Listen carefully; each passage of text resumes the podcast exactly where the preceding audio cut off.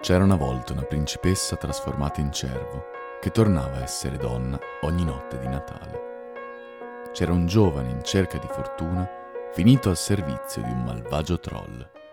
C'era un povero pastore che trovò un borsellino capace di sborsare monete all'infinito. E poi c'era una tovaglia che si imbandiva da sola, una scatola con dentro un gigante pronto a esaudire ogni desiderio una bisaccia da cui potevano uscire immensi eserciti. Buonasera a tutti, io sono Nox e questo è Notti in Bianco, il programma che vi terrà compagnia tutte quelle volte che non riuscirete a prendere sonno.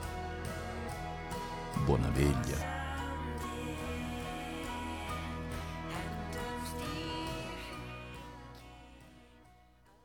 Prodigio.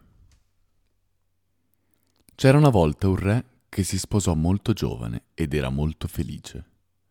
Ma la felicità ebbe breve durata e ben presto il re dovette patire un gran dolore perché dopo un anno dal matrimonio perse la sua amata regina che gli aveva appena dato una bimba.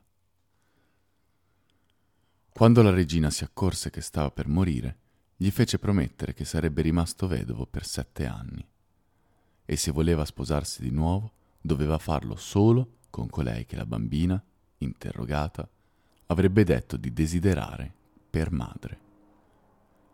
Il re promise solennemente. La regina morì e fu sepolta, e lui ne soffrì con tutto il cuore pensando a quanto erano stati felici e contenti l'uno dell'altra in quel breve periodo che avevano trascorso insieme. La principessina ebbe una balia e crebbe bene. La balia era così tenera e accorta verso la piccola che non avrebbe potuto dimostrare un amore più grande se fosse stata lei stessa la madre. Anche la principessa finì per volerle bene come se fosse la sua vera madre, ma tutto l'amore della donna non era che calcolo e interesse. Via via che la bambina cresceva, la balia le parlava spesso di come sarebbe stato triste per entrambi doversi separare e di come sarebbe stato bello se fossero potute rimanere sempre insieme. Quando la principessa stava per compiere i sette anni, la donna le disse chiaro e tondo che il re le avrebbe sicuramente chiesto consiglio sulla sua futura sposa, ovvero su chi lei avrebbe preferito come madre. Allora doveva rispondere che voleva la sua balia. In caso contrario, le sarebbe sicuramente capitata una matrigna sconosciuta che si sarebbe rivelata molto cattiva con lei. E le cose andarono proprio come la scaltra Balia aveva previsto. Quando la piccola principessa compì sette anni, pregò il padre di sposare la Balia, e lui pensò di non poter agire altrimenti dopo la promessa fatta alla moglie sul letto di morte. E così la Balia divenne regina, ma da quel momento scomparve tutto l'amore che aveva finto per la principessa. Aveva una figlia sua, che ora fu chiamata a corte e in ogni occasione preferita alla figlia del re. La cattiva matrigna cercò anche di allontanare dalla principessa l'amore del padre, lamentandosi di lei ogni giorno che passava e incolpandola di ogni tipo di mancanze che in realtà non aveva mai commesso. Il re sentiva sempre lodare la figliastra e denigrare la sua vera figlia. La sgridava spesso, ma non perdeva mai la bontà nei suoi confronti. Lei invece divenne schiava e timorosa verso il padre, e cercava il più possibile di evitare la sua presenza. Così stavano le cose quando la figlia del re compì 15 anni. Proprio allora lui fu costretto a partire per la guerra ai confini del paese.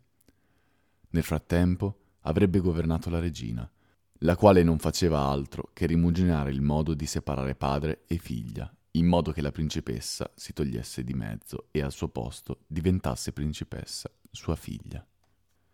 Un giorno, immersa in questi pensieri, la regina cattiva camminava nel bosco. Non era per nulla soddisfatta. Il re sarebbe tornato presto e lei non aveva ancora trovato un modo per realizzare il suo scopo. Proprio in quel momento, nel fitto bosco, le si avvicinò una fattucchiera che le chiese perché era così avvelita. Era sicura di poterla aiutare se solo la regina si fosse confidata. E così la regina cattiva le confidò ciò che l'angustiava e la donna promise di trovare un rimedio e prima di lasciarsi si diedero appuntamento il giorno dopo nel bosco. La regina arrivò puntuale all'ora convenuta e la donna le si avvicinò. Aveva munto tutti gli animali del bosco e con il loro latte aveva fatto un piccolissimo formaggio che le consegnò. Doveva solo farlo mangiare alla figliastra e tutto si sarebbe risolto. Ma la principessa doveva mangiarlo spontaneamente, altrimenti non avrebbe funzionato. La regina portò il formaggio alla reggia e lo sistemò in un posto in cui attirò l'attenzione della giovane principessa. Che carino questo piccolo formaggio, disse la principessa. Lo voglio. Il formaggio aveva proprio un buon sapore e la principessa lo mangiò tutto di buona voglia. Ma ecco il maleficio. Subito cominciò a sentire un malessere generale e peggiorò sempre di più, ingrossandosi a vista d'occhio tanto da avere l'aspetto di una donna gravida. Al suo ritorno, il re trovò ad accogliere la regina e le chiese subito della principessa. La regina assunse un'espressione triste triste e lo pregò di non crucciarsi troppo per sua figlia né di essere troppo severo con lei. Non si poteva nascondere che in sua assenza aveva preso una brutta piega. Subito il re la fece chiamare e appena la vide si voltò dall'altra parte. Non le disse una parola, fece chiamare i suoi fedeli servi e ordinò loro di metterla in una carrozza e portarla nel profondo del bosco, dove non passava mai nessuno. Giunti lì, dovevano ucciderla e poi portargli il suo cuore, il suo mignolo e i suoi vestiti insanguinati come prova di aver eseguito il terribile ordine. La figlia del re era sconcertata. Suo padre non voleva rivolgerle la parola, eppure lei sapeva di non aver fatto nulla di male, tranne ammalarsi. Ma i servi del re la presero e la condussero in carrozza nel fitto del bosco. Lì si fermarono, la fecero scendere e le dissero che aveva il preciso ordine di ucciderla e portare al padre il suo cuore, il suo mignolo e i suoi abiti insanguinati. A quel punto la principessa cominciò a pregarli di risparmiarle almeno la vita, promettendo di non farsi mai più vedere nel regno di suo padre. I servi ebbero compassione. Le avrebbero risparmiato la vita più che volentieri se solo avessero potuto evitare di mettere in tal modo a repentaglio la propria. Videro loro un cerbiatto che si era rotto una gamba e non era riuscito a seguire la madre. Lo presero e lo uccisero. Gli tolsero il cuore e con il suo sangue sporcarono gli abiti della principessa. Quelli dovette toglierseli e dovette anche sacrificare un mignolo, ma pur di aver salva la vita lo fece volentieri. I servi tornarono dal re con le sue prove richieste, mentre la principessa continuò ad addentrarsi sempre più nel bosco. Era un bosco spaventosamente grande, che divideva quel regno da altri paesi, e lei camminò senza sosta per raggiungerne il limite opposto ma tutti gli animali del bosco le si affollavano intorno. C'erano cervi e lepri, lupi e volpi e tutti gli altri che vivono nella foresta. Tutti pensavano di avere una parte di lei, non le facevano alcun male, ma le si stringevano intorno dovunque andasse, tanto che quasi non riusciva a camminare e aveva tanta paura che finissero per ucciderla perché guaivano, ululavano, bramivano e ringhiavano da ogni parte intorno a lei. Si mise a correre più forte che poteva, ma quando venne la sera non ce la faceva più e crollò per la stanchezza sotto un albero.